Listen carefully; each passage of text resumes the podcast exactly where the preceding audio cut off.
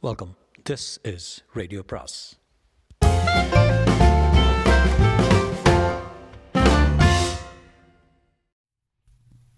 சுஜாதாவின் வசந்த கால குற்றங்கள் பாகம் இரண்டு. பிரபாகர் ராவ் அந்த பெண் டெலிஃபோனில் அழுது முடிக்க காத்திருந்தார். ஒரு வழியாக விசும்பல்களை கட்டுப்படுத்தி கொண்டு காலையிலிருந்து எட்டு தடவை ஃபோன் செய்துட்டான் சார் என்றான். யாரம்மா? கொஞ்சம் அழாம நிதானமாக சொல்லுங்க. ஒரு இளைஞன் மாதிரி தெரியுது குரல். என்ன பேசுகிறான் ரொம்ப அசிங்கமான வார்த்தைகள். நினச்சி பார்க்கவே உடம்பெல்லாம் கூசும் வார்த்தைகள். கன்னடத்துலையா? இல்லை இங்கிலீஷ். எனக்காக வரப்போகிறேனா என்ன என்னவோ செய்ய போகிறேனா இதோ வரேன் இதோ வரேன் ஒவ்வொரு முறையும் சிரிக்கிறேன் சார். நான் தனியாக இருக்கேன் என் கணவர் ஊரில் இல்லை. வெளியே கதவு திறக்க பயமாக இருக்குது உடம்பு துடிக்கிறது. என்ன காப்பாத்துங்க சார். அட்ரஸ் சொல்லுங்கள் இருபத்தொன்று மூன்றாவது குறுக்கு தெரு காந்தி நகர் மிஸ்ஸஸ் பிரேமலதா பரமானந்த். பயப்படாதீங்க. ஒரு போலீஸ் ஆஃபீஸர் அனுப்பி வைக்கிறேன். என்ன தாக்க போற போறேன்னு வரமாட்டான் சும்மா பேசுவான். கவலைப்படாதீங்க. We will get the best thank you sir டெலிஃபோனை வைத்ததும் உதவியாளரிடமிருந்து இன்டர்காமில் அப்பேற்பட்ட சர்க்கிள் இன்ஸ்பெக்டர் கொஞ்சம் கூப்பிடுங்க. மேஜை மேல் அவருக்கு வந்த பல கடிதங்கள் இருந்தன. ஒவ்வொன்றாக பிரித்தார் பார்த்தார். மிரட்டல் பாராட்டு அலுவல் அழைப்பு. பிரபாகர் ராவுக்கு முப்பத்தாறு வயது இருக்கும். ஐபிஎஸ் பரீட்சை மூலம் ஏஎஸ்பியாக சேர்ந்து மாநிலத்தின் எல்லா ஜில்லாக்களையும் பார்த்து ப்ரமோஷன் ஆகி பெங்களூரின் உதவி கமிஷனராக இரண்டு வருஷமாக இருப்பவர். எத்தனையோ குற்றங்களை பார்த்தவர். பட்டியல் முடிந்து விட்டது என்று எண்ணியிருந்தார். இதோ ஒரு புது வகை குற்றம். ஏதோ ஒரு எண்ணை தேர்ந்தெடுத்து ஏதோ ஒரு பெண்ணிடம் ஆபாசம் பேசுவதில் சந்தோஷம் பெறும் இளைஞர். கடிதங்களில் ஒன்று அவர் கவனத்தை ஈர்த்தது. பெங்களூர் பத்து மூன்று எண்பது. திரு. பிரபாகர் ராவ் உதவி police commissioner infantry road Bangalore ஐயா நான் ஒரு இருபது வயது பெண் பிறந்த தேதி தேர்ட்டீன் டூ நைன்டீன் சிக்ஸ்டி நான் ஒரு பையனை காதலித்து வருகிறேன். பிரசன்னா சென்ற ஒரு வருடமாக என் பெற்றோர்கள் எங்கள் கல்யாணத்தை எதிர்க்கிறார்கள். என்னை வீட்டிலேயே பலவந்தமாக வைத்திருக்கிறார்கள். வீட்டை விட்டு வெளியேறத்தான் வெளியேறித்தான் அவனை கல்யாணம் செய்து கொண்டால் அவர்கள் இருவரும் தற்கொலை செய்து கொண்டு விடுவோம் என்று பயமுறுத்துகிறார்கள். திருமணம் என்பது ஒரு பாவமா? நான் அவனை காதலிக்கிறேன். இது ஒன்றும் தற்காலிக மோகம் அல்ல நான் அவனை மணக்க விரும்புகிறேன். என்னை என் வீட்டிலிருந்து விடுதலை செய்யுமாறு கேட்டுக்கொள்கிறேன். உங்களை பற்றி நான் நிறைய கேள்விப்பட்டிருக்கேன் எனக்கு உதவி செய்வீர்கள் என்று நம்புகிறேன். உங்கள் உண்மையான Rekha Agarwal seventy seven Nandi Durga road Delhi. Prabhakar Rao புன்னகைத்தார். ஒரு இளைஞன் டெலிஃபோன் செய்ய அனுமதிக்கப்படுகிறான். ஒரு பெண் அனுமதிக்கப்படுவதில்லை. Buzz ஒழித்தது. Yes Upparpet PS sir hello Prabhakar Rao பேசுகிறேன் யார் அது? Inspector Navneet Kumar sir good evening sir Navneet Kumar Chengappa இல்லையா? ரவுண்டில் போயிருக்கார் சார் ரேடியோவில் கூப்பிட சொல்லட்டுமா? வேண்டாம் நவ்னீத் ஒரு காரியம் செய்யுங்க. ஜீப் எடுத்துக்கிட்டு காந்தி நகரில் டுவெண்ட்டி ஒன் மூன்றாவது குறுக்கு தெருவுக்கு போய் மிஸ்ஸஸ் பிரேமலதா பரமானந்தன் ஒரு அம்மா தனியாக இருக்காங்க. அப்னாக்ஷியஸ் கால்ஸ் வருதான் பயந்து போயிருக்காங்க. கொஞ்சம் பேசிட்டு தைரியம் சொல்லிட்டு வாங்க. அரை மணி கூட இருந்து பாருங்கள் மற்றொரு கால் வர்றதா பாருங்கள் வந்தால் ட்ரேஸ் பண்ணுறது எப்படின்னு தெரியுமா? எஸ் சார் டெலிஃபோன் டிபார்ட்மெண்ட்டில் சொல்லி அதெல்லாம் அவ்வளோ சுலபம் இல்லை. ட்ரை பண்ணி பாருங்கள் சார் நான் அவனை நிச்சயமாக கண்டுபிடிக்கிறேன் சார் ஆல் ரைட் அப்புறம் எனக்கு தகவல் சொல்லுங்கள் நவனிக்குமாரின் குரல் தேர்ந்த ஆர்வமும் கடமை உணர்ச்சி மரியாதையும் உதவி கமிஷனருக்கு திரு திருப்தி அளித்தன. பார்க்கலாம். தனியாக விட்டு பார்க்கலாம். ஆறுமுகம் அந்த கடைக்குள் நுழைந்தபோது பிரமித்து போனான். அடையப்பா இந்த இடம்தான். இதுதான். வரிசை வரிசையாக தங்க நகை பெட்டிகள் வெல்வெட் மெத்தை போல சின்ன சின்ன வைரக்கற்கள் மாடியும் கீழுமாக பெரிய கடை வியாபாரம் சுறுசுறுப்பாக நடந்து கொண்டிருக்கிறது. நடுத்தர வயது ஜரிகை அம்மாக்கள் தத்தம் தங்க நகைகளை எட்டாவது முறை அழித்து பண்ண வந்திருக்கிறார்கள். ஒரு கணவன் தன் மனைவிக்கு மோதிரம் போட்டு முகத்தை பார்த்து கொண்டிருந்தான். சேட்டு பையன் கால்குலேட்டர் விளையாடி கொண்டிருந்தான். கேஷியர் ஸ்ரீசூர்ணம் அணிந்திருந்தார். ஸ்தாபிதம் எயிட்டீன் நைன்டி செவன் என்றது. சிறிய போர்டு பெரிய கைகள் தான். இதுதான் நான் தேடும் இடம். ஆறுமுகம் வழக்கம் போல தலை நிமிராமல் பெட்டிக்குள் பார்த்து கொண்டு ஒரு தங்க மோதிரம் வேண்டும் என்றான். எந்த மாதிரி டிசைன் சார் சும்மா பிளைன் டிசைன் போதும். எனாமல்ல இனிஷியல் போட்டதாக இருக்கணும். என்ன இனிஷியல் சார் சற்றென்று எல்லா இனிஷியல் மோதிரங்களையும் கண்ணோட்டம் இட்டு அவற்றில் இல்லாத கே என்றான். அந்த சேல்ஸ்மேன் உள்ளே சென்று மேலும் மோதிரங்கள் கொண்டு வந்து அவற்றில் கே பொறித்ததை தேர்ந்தெடுத்து கொடுத்தான். நம்ம கடையில் இல்லாதே கிடையாதுங்க. ஆறுமுகம் சற்று திடுக்கிட்டு உடனே சமாளித்து கொண்டான். நீல கலர் வேண்டாங்க. இந்த எனாமல் அரக்கு கலரில் இருந்தால் நல்லது. அட்வான்ஸ் கொடுக்க ஒரு நாள் செய்து வைக்கிறோம். உடனே வேணும்ல? உடனே முடியாதுங்க சாரி பரவாயில்ல வேறு கடை பார்த்துக்கிறேன். ஆறுமுகம் ஒரு தடவை கூட கடைக்காரன் நிமிர்ந்து பார்க்கவில்லை. கடை வாசலுக்கு வரும்போது சட்டென்று அந்த அமைப்பை பார்வையிட்டான். ரோலிங் ஷட்டர் அதன் ஓரத்தில் தாழ்ப்பாள் கிரீட்டுக்குள் பொதிந்த பூட்டு அப்புறம் மூன்று தனித்தனி பூட்டுகள். ஷட்டருக்கும் உள்பக்க கண்ணாடி கதவுக்கும் இடையே ஒரு ஆள் நிற்கும் இடைவெளி இருக்குமா? உள்கதவில் கூட பூட்டுகள். கடைக்குள் இரும்பு பெட்டி வாசல் கூர்க்கா கோட்டை தான் ஆர்வத்துக்கு சரியான சவால். இன்று இரவு முதல் ஆரம்பித்து விட வேண்டும். ஒவ்வொன்றாக வகை முறையாக காலையில் இருந்து ஒவ்வொரு மணி நேரம் ஃபோன் செய்கிறான் சார் ஆண் பிள்ளை கொள்றா ஆமாம் வயதை எவ்வளோ மதிப்பீங்க? இளைஞன்னு சொல்லணும். ஏதாவது வார்த்தை திருப்பி திருப்பி உபயோகப்படுத்தினானா? பிரேமலதா யோசித்து ஆமாம் என்றார் என்ன வார்த்தை? ஒரு அசிங்கமான வார்த்தை. ஜெனட்டல்ஸா நோ பிரஸ்ஸா எஸ் அவள் கண்கள் சரிந்தன. அடுத்த தடவை கால் வரும்போது தாராளமாக எடுத்து கேளுங்க. எங்கிட்ட கொடுங்க. என்ன? சரி ட்ரேஸ் பண்ணிக்கிறீங்களா டெலிஃபோன் எக்ஸ்சேஞ்சில் கேட்டேன். ஒரே எக்ஸ்சேஞ்சில் முடியும்னு சொன்னாங்க. வேறு எக்ஸ்சேஞ்சிலேருந்து வர்ற காலம் இருந்தால் சிரமம். பார்க்கலாம். முதல்ல அவன் கூப்பிட்டுட்டான். காத்திருந்தார்கள். நவநீத் குமார் அந்த அறை சுற்றுமுற்றும் பார்த்தான்.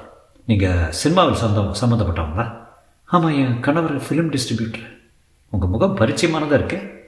கல்யாணத்துக்கு முந்தைய சினிமாவில் நடிச்சிருக்கேன். சின்ன சின்ன ரோலில் கன்னடா மூவிஸ் இப்போ நடிக்கிறது இல்லையா? இல்லை I'm just housewife no அவருடைய பெண் வந்து கழுத்தை கட்டி கொண்டு உட்கார்ந்தான் இவளை வளர்க்குறதுக்கே டைம் சரியாக இருக்குது சார் இந்து இவர் யார் தெரியுமா?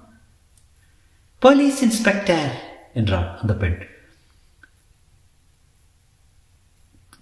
தாய் மகள் இருவரும் நல்ல சிவப்பு கருநீளத்தில் மெலிதான புடவை அணிந்து அதிகம் அலங்காரம் இல்லாமல் இருந்தால் பிரேமலதா மெல்லிய உதடுகள் உடல் சற்று பருமனாகுவதற்கு உரிய ஆரம்பங்கள் இருந்தும் உடம்பில் வசீகரம் இருந்தது. உங்ககிட்ட துப்பாக்கி இருக்கா? என்றாள் இந்து. ம். திருடம் வந்தால் சுட்டுடுங்க. சரி என்றார் சிரித்து. பிரேமலத்தார் உள்ளே போய் டீ தயாரித்து கொண்டு வந்தால் டெலிஃபோன் மௌனமாக இருந்தது. நீங்கள் வந்ததும் எனக்கு தைரியம் வந்துடுது. உங்கள் கணவர் அப்போ வருவார். காலையிலேருந்து அவரை டெலிஃபோனில் காண்டாக்ட் பண்ண முயற்சி செய்துட்ருக்கேன். டெலிஃபோன் அடித்தது. அவன் தான் என்றான் இந்து பயந்து போய் இந்து பாய்ந்து ஓடி அதை எடுக்க முயற்சியை தடுத்து நீங்கள் எடுத்து பேசுங்க பயப்படாதீங்க என்றான் தயக்கத்துடன் எடுத்து ஹலோ பிரேமலதா ஸ்பீக்கிங் என்றான் நவநீத்குமார் உடனே டெலிஃபோனை வாங்கி கொண்டான் பிரேமலதா வீட்டில் தான் இருக்கியா? இரு உடனே வர்றேன். எல்லாத்தையும் அவுத்து போட்டு தயாராக இரு அப்படியே உன்னை இளைஞன் தான். ஆங்கிலத்தில் கான்வென்ட் உச்சரிப்பு தெரிந்தது. அடுக்கடுக்காக அசிங்க வார்த்தைகள் நுட்பமாக அவள் அவளை அவன் செய்ய விரும்பும் சரசங்களை வசை வகை வகையாக விவரிக்கும் வார்த்தைகள் நவநீத்குமார் மௌனமாக கவனித்துக் கொண்டிருந்தார். உடனே அவனை ஒரு அதட்டி அதட்டி நிறுத்தலாம் பாஸ்டர் என்று சொல்ல ஏற்பட்ட விருப்பத்தை அடக்கி கொண்டார் அப்படி செய்தால் அவன் டெலிஃபோன் செய்வதை நிறுத்தி விடுவான். இவனை பொறி வைத்து பிடிக்க வேண்டும் யோசித்து செயல்பட வேண்டும். கமிஷனரிடம் சவாலாக அதை ஏற்றுக்கொண்டிருக்கிறார். இவனை பிடிக்க வேண்டும். அதற்கு ஒரு முறை சட்டென்று டெலிஃபோனை பொத்தி அவள் கையில் கொடுத்து சொல்லுங்கள் ஹலோ டார்லிங்னு சொல்லிட்டு வச்சுருங்க சீக்கிரம். அவள் தயங்க ப்ளீஸ் அவனை ட்ரேஸ் பண்ணும் சொல்லுங்கள் நடிங்க. நீங்கள் நடிக்க தானே அவள் டெலிஃபோனை வாங்கி ஹலோ டார்லிங் என்று சொன்னாள். உடனே வைத்து விட்டான்.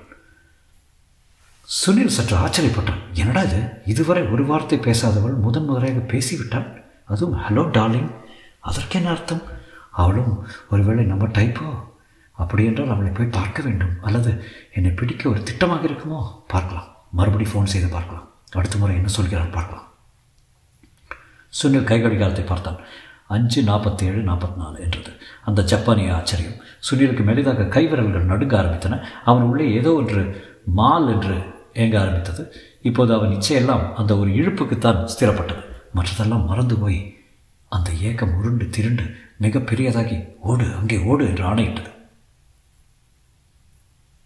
டெலிஃபோனுக்கு எண்பது பைசா கொடுத்துவிட்டு ஹோட்டலின் வாசலுக்கு வந்து தன் ஹோண்டாவின் மேல் பாய்ந்து வேகமாக புறப்பட்டான். கலாசிப்பாளையத்தில் மோட்டார் உதிரி பாகங்களும் டயர்களும் இருக்கும் கடைசி தெருவில் ஒரு சந்து வாசலில் தன் மோட்டார் சைக்கிளை நிறுத்தி சந்துக்குள் விறுவிறு என்று நடந்தான். மற்றொரு சந்தில் திரும்ப தாழ்வான ஒரு ஓட்டுக்கு ஓட்டு கட்டடத்தின் வெளியே பூட்டு போட்டிருந்த கதவை தட்டினான். சிறிய ஜன்னல் வழியாக ஒரு கரிய முகம் வெட்டி பார்த்து உடனே சுனிலை அடையாளம் கொண்டு கொண்டு அவன் ஏய் திரடா! என்று எதிரே வீட்டிருந்த பையனிடம் சாவியை எறிய அவன் கதவை திறந்து சுனிலை உள்ளே அனுமதித்தான். மறுபடி பூட்டு சாவியை ஜன்னலுக்குள் கொடுத்தான். உள்ளே இருட்டு பழக சில வினாடிகள் ஆயிற்று சிறிய அறையின் ஜன்னல்கள் அடைக்கப்பட்டு பகலிலும் இருள் தரையில் இருந்த இரண்டு மெழுகுவர்த்தி வெளிச்சங்கள் தான் சுனில் உட்கார்ந்தான். தரையில் ஆறு பேர் படித்திருந்தார்கள். இருட்டில் நான்கு இரானியர்கள் படுத்திருந்தார்கள். வலது மூலையில் சேலத்தின் நெசவாளி ஒருத்தன் ஏதோ ஆயத்தங்கள் செய்து கொண்டிருக்க நடுவே ஒரு சிறுவன் தட்டுகளில் வெட்டின வெங்காயத்தை மற்ற ஒரு சிறு மசாலா சாமா சாமான்களை சமைத்துக் கொண்டிருந்தான். திறந்த தமிழர்களில் டீ திரவம் இரண்டு மெழுகுவர்த்திகள் எரிந்து கொண்டு எரிந்து கொண்டிருந்தன. சுனில் வந்ததை எவரும் கவனிக்கவில்லை. ஒரு இரானியன் மட்டும் பச்சை கண்களால் நிமிர்ந்து பார்த்துவிட்டு மயக்க நினைவுகளை தொடர்ந்தான். சுனில் பயிரிருந்து ரூபாய் எடுத்துக் கொடுக்க சிறுவன் எழுந்து அலமாரியில் மறைத்து வைக்கப்பட்டிருந்த பீங்கான் ஜாடியை எடுத்து அதில் பழுப்பு நிறத்தில் குழப்பமாக ஹஃபிம் இருந்தது. ஹஃபிம் அபின் ஓப் ஓபியம் சுனிலுக்கு கை நடக்கம் அதிகரித்தது. சீக்கிரம் என்றான். பையன் திறமையான அந்த பசையில் க கொஞ்சம் எடுத்து உருட்டி நெருப்பில் காய்ச்சி பதம் பண்ணி ஒரு நீண்ட மூங்கில் குழாயின் முடிவில் தொப்பி போட்டிருந்த மண் பாத்திரத்தில் பக்கவாட்டு துளையில் அதை அடைத்து சுனிலிடம் கொடுத்தான். அவன் அதை வாங்கி மெழுகுவர்த்தியின் அருகே பக்கவாட்டாக படுத்துக்கொண்டு அந்த நெருப்பில் மருந்தை காட்டி ஆழமாக உறிஞ்சினான். இன்ப பாம்பு புகை அவன் மார்புக்குள் ஊறி நெளிந்ததில் அவன் நடுக்கம் உடனே நின்றது. படுத்திருந்த நிலம் நிலை புரியாமல் சரிந்து சரிந்து சரிந்தான். நெஞ்சுக்குள் இல்லை. மண்டைக்குள் எங்கோ அந்த கவிதை சுழல் தாக்க எல்லாமும் அலம்பி விட்டார் போல் பளிச்சென்று தெரிந்தது. மெழுகுவர்த்தியின் மஞ்சள் த நடனம் தகதகக்கும் வைர நாட்டியமாயிற்று. வெளியே ஆட்டோ கார் சத்தம் சைக்கிள் மணி எல்லாம் தனிப்பட்ட நாத துல்லியங்களாயின. உலகம் பூராவும் சந்தோஷப்பட்டது. காஸ்டனடாவின் வாக்கியங்கள் மனத்தில் உருவின. அவனே அந்த மெழுகுவர்த்தியமாய் நடுமண்டையில் நெருப்பு நடிக்க மூளை உருகி உருகி நெற்றியில் வழிந்து கண்களை மறைக்க இமைகள் மூடிக்கொண்டான். சம்ஸ்கிருதத்தில் கேமரை நடைபெற்ற நடைபெற வைர ராத்திரியில் நடைபெற்றான். கூடவே லூசி இந்த ஸ்கை ஆஃப் வித் டைமண்ட்ஸ் கேட்டது. வெடி உலகில் அந்த இரானியன் சாக்லேட் என்றான். கசப்பை மறைக்க சாக்லேட் டீ திரவம் எதுவும் வேண்டாம் இருக்க. என்ன? கொஞ்ச நாள் ஆளே காணா? என்றான். சேரத்து சண்முகம். நாற்பத்தைந்து வயது. அவன் பற்கள் அத்தனையும் முதிர்ந்து போய் மணிப்பர் சிரிப்பு கண்கள் கலங்கி கன்னத்திலும் மார்பிலும் எலும்பு தெரிய ஏறக்குறைய இறந்திருந்தான் தாளே இருபது வருஷம் பழக்கங்க. தாசில்தார் ஆஃபீஸில் லைசன்ஸ் வச்சுருக்கேன். பத்தலை தாளி தினம் காலையில் ஒரு முறை மாலையில் ஒரு முறை போடா கட்டி போடா கட்டி உடம்பு பூரா நடுங்குதுங்க. சண்முகம் கூட அழகாகத்தான் இருந்தான். சுனில் மற்றொரு நோட்டை எடுத்து கொடுக்க மற்றொரு இழுப்பு அவனுக்கு தரப்பட்டது. Everyone smiles as you drift past the flowers that grow so incredibly high. Newspaper taxis appear on the shore, waiting to take you away. Climb in the back with you, with your head in the clouds, and you're gone, Lucy in the sky with diamonds.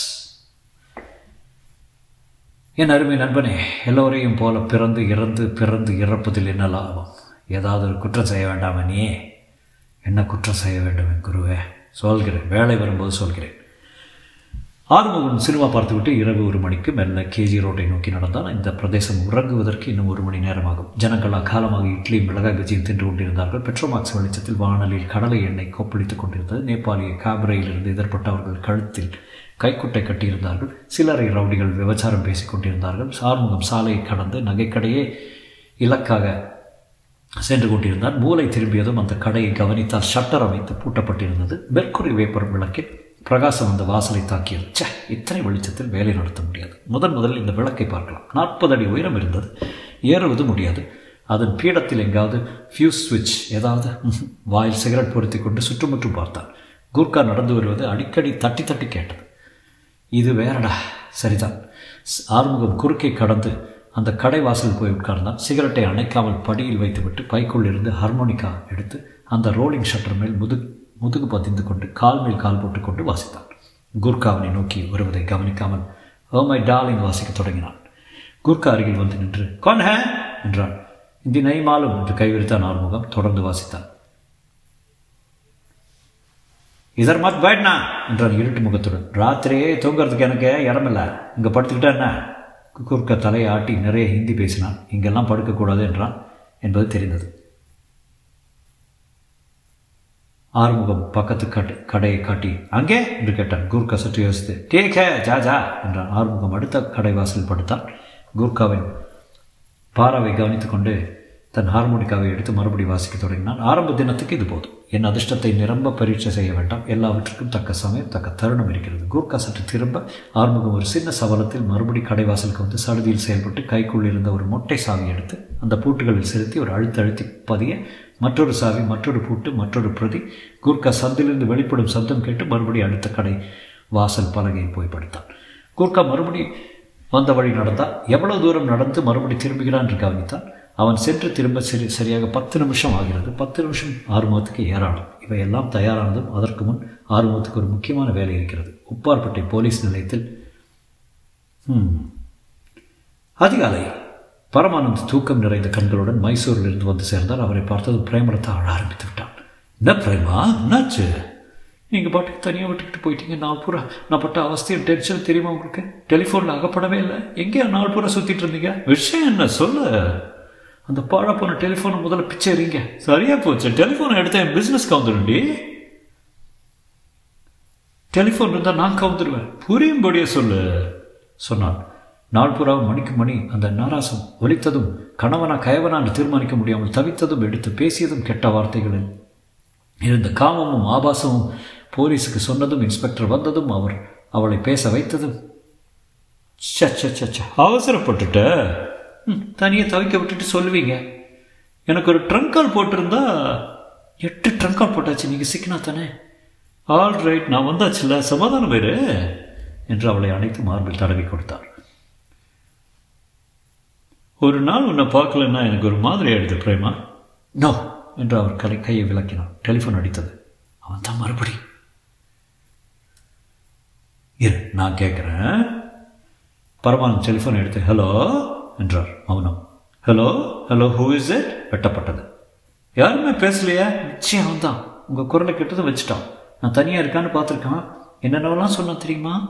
இரு இரு பதட்டப்படாத police என்ன சொன்னாங்க? Trace பண்ண முடியுமாமா நான் தொடர்ந்து அவனால் பேசினா தானே முடியுமா? அடுத்த தடவை வந்தால் நல்லா திட்டிடுறேன் என்றார் அசட்டுத்தனமாக. முதல்ல இந்த டெலிஃபோன் இந்த இடத்துல இருந்து ஒழிச்சு கொட்டுங்க வேண்டாம். அப்புறம் இன்னைக்கு நீங்கள் வெளியே எங்கேயும் போக வேண்டாம். சேச்சே இன்னைக்கு பிக்சர் ரிலீஸ் ஆகுது நான் போயே ஆகணும். அப்போ என்னையும் கூட்டிகிட்டு போங்க. எப்படி? என்னோட தியேட்டர் தியேட்டர் அலையிற? அலையிறேன் வீட்டில் தனியாக இருக்க முடியாது. இரு இரு. முதல்ல அந்த இன்ஸ்பெக்டரை கூப்பிட்டு கேட்கலாம். மறுபடி டெலிஃபோன் அடித்தது சட்டென்று இருவரும் மௌனமாக இரண்டு மூன்று தடவை அடிக்க விட்டு பரமானந்ததை எடுத்து பிளடி பாஸ்டர் என்ன நினச்சிட்டு இருக்க? என்றார் சிரிப்பு. திட்டாதீங்க நான் இன்ஸ்பெக்டர் நவனீத்க்கு வரேன். ஓ ஐம் சோ சாரி அந்த பையனை நினச்சிக்கிட்டு பரவாயில்ல பரவாயில்ல. ஐ அண்டர்ஸ்டாண்ட் நீங்கள் மிஸ்டர் பரமானந்தா? ஆமாம் சார் மறுபடி கால் வந்ததா? வந்தது. என் குரலை கெட்டது வச்சுட்டான் பேசவே இல்லை. அவனை ட்ரேஸ் பண்ணுறதுக்கு ஒரே வழி உங்கள் மனைவி அவங்க கூட பேசி ஆகணும். எக்ஸ்சேஞ்சிலேருந்து சொல்லி வச்சுருக்கேன். அவங்க ரிலே கண்டுபிடிக்கிறதுக்கு கொஞ்சமாவது நேரம் வேணும். என்ன பேசணும்? அவளை அவனை ட்ரேஸ் பண்ணும் இல்லையா தனியாக இருக்கேன்னு சொல்லணும். அவனை எப்படியாவது வரவழைக்கணும். இந்த நாடகத்தை அவங்க அவங்க நடத்தினா தான் நடத்தி தான் ஆகணும். அப்படி ஒத்துழைச்சா தான் அவனை பிடிச்சி இழுத்து கொண்டு நிறுத்திடுறான். அவள் இதுக்கு ஒத்துக்க மாட்டாள். இது ஒரு நடிப்பு மாதிரி தானே? ஸோ வேற ஒரு வழியும் இல்லையா? இல்லை நீங்கள் வீட்டில் இருங்க. நான் பத்து மணிக்கு சுமாருக்கு அங்கே வரேன். டெலிஃபோனை வைத்து விட்டு பரமானந்த். குழப்பிட்ட பிரேமா போலீஸ்காரில் உள்ள விடாத விட்டதே தப்பு. குட்டிச்சோரம் ஆக்கிடுவாங்க எதுக்காக போலீஸ் கூப்பிடணும்? கால் வந்து பேசாமல் இருக்கிறது. எல்லாம் ரிசீவர் எடுத்து என்கேஜ் ஆகிறது. கொஞ்சம் யோசனை வேண்டாமா? ஹே எங்கே போகிற பிரேமா கோபத்துடன் உள்ளே உள்ளே சென்று விட்டான். பரமானந்த் டெலிஃபோனை எடுத்து எண்களை சுழற்றி பிஸ்னஸ் பேச ஆரம்பித்தான். பார்வையாளர் சீட்டி கர்னல் அகர்வால் என்று எழுதியிருந்தது. வரச்சொல். என்றார் பிரபாகர் ராவ் உள்ளே வந்த அகர்வாலிடம் உடனே இராணுவம் தெரிந்தது. செக்கச்சவையல் என்ற நிறம் சற்றே நரை தெரியும். அடர்த்தியான மீசை சிரிக்கும் கண்கள் இறக்கும் கைக்குலுக்கல் glad to meet you commissioner I have heard so much about you ஆங்கிலத்தில் சாந்தர் செட் தெரிந்தது திஸ் இஸ் ரேகா என் பெண்ணு ஹலோ கருங்க தந்தை மகனும் எதிரே உட்கார்ந்தார்கள். மகன் தன் கை நகங்களை பார்த்து கொண்டு மௌனமாக பொம்மை போல் உட்கார்ந்திருந்தான். மெல்லிய ரோஜா நிறைந்தழகள் தந்தையின் மூக்கு உடம்பில் இளமை செழித்தது. நெற்றியில் அடிக்கடி மயிர்கற்றைகளை உழவ அவற்றை நீண்ட விரல்களால் தள்ளிக்கொண்டான். பளிச்சென்று இருந்தான். சொல்லுங்க என்றார் பிரபாகர். நீங்கள் தான் அவளுக்கு சொல்ல வேண்டும். இந்த பைத்தியக்கார பொண்ணுக்கு கொஞ்சம் புத்தி சொல்ல வேண்டும். என்னம்மா அப்பா சொல்கிறது வாஸ்தவமா? என்றார். பதில் இல்லை. நீ பிரசன்னாவை காதலிக்கிறையா? உடனே நிமிர்ந்தான். ஆம் என்றான். உங்களுக்கு எப்படி தெரியும்? என்றார் அகர்வால். எனக்கு ஒரு கடிதம் வந்தது. இஸ் ஸ்டெபட் கால் என்ன எழுதியிருந்தா? திட்டாதீங்க. அது அவள் பிடிவாதத்தை அதிகப்படுத்தும். பிரசன்னா யார்? அவர் rascal counter bastard just minute colonel Agarwal முகத்தில் ரத்தம் பாய்ந்து மேலும் சிவப்பானார். அவர் கைகள் நடுங்க மே ஸ்மோக் என்றார். தாராளம் என்று ஆஸ்ட்ரே அருகில் நகர்த்தினார். பற்ற வைத்து அவளே கேளுங்கள் அவனே சொல்லட்டும். பிரசன்னா யாருன்னு கேளுங்கள். ரேகா? என்றார் பிரபாகர் ராவ் அன்புடன். ரேகா தலை நிமிராமல் ஆரம்ப பள்ளி ஆசிரியர் என்றான் தொடரும்.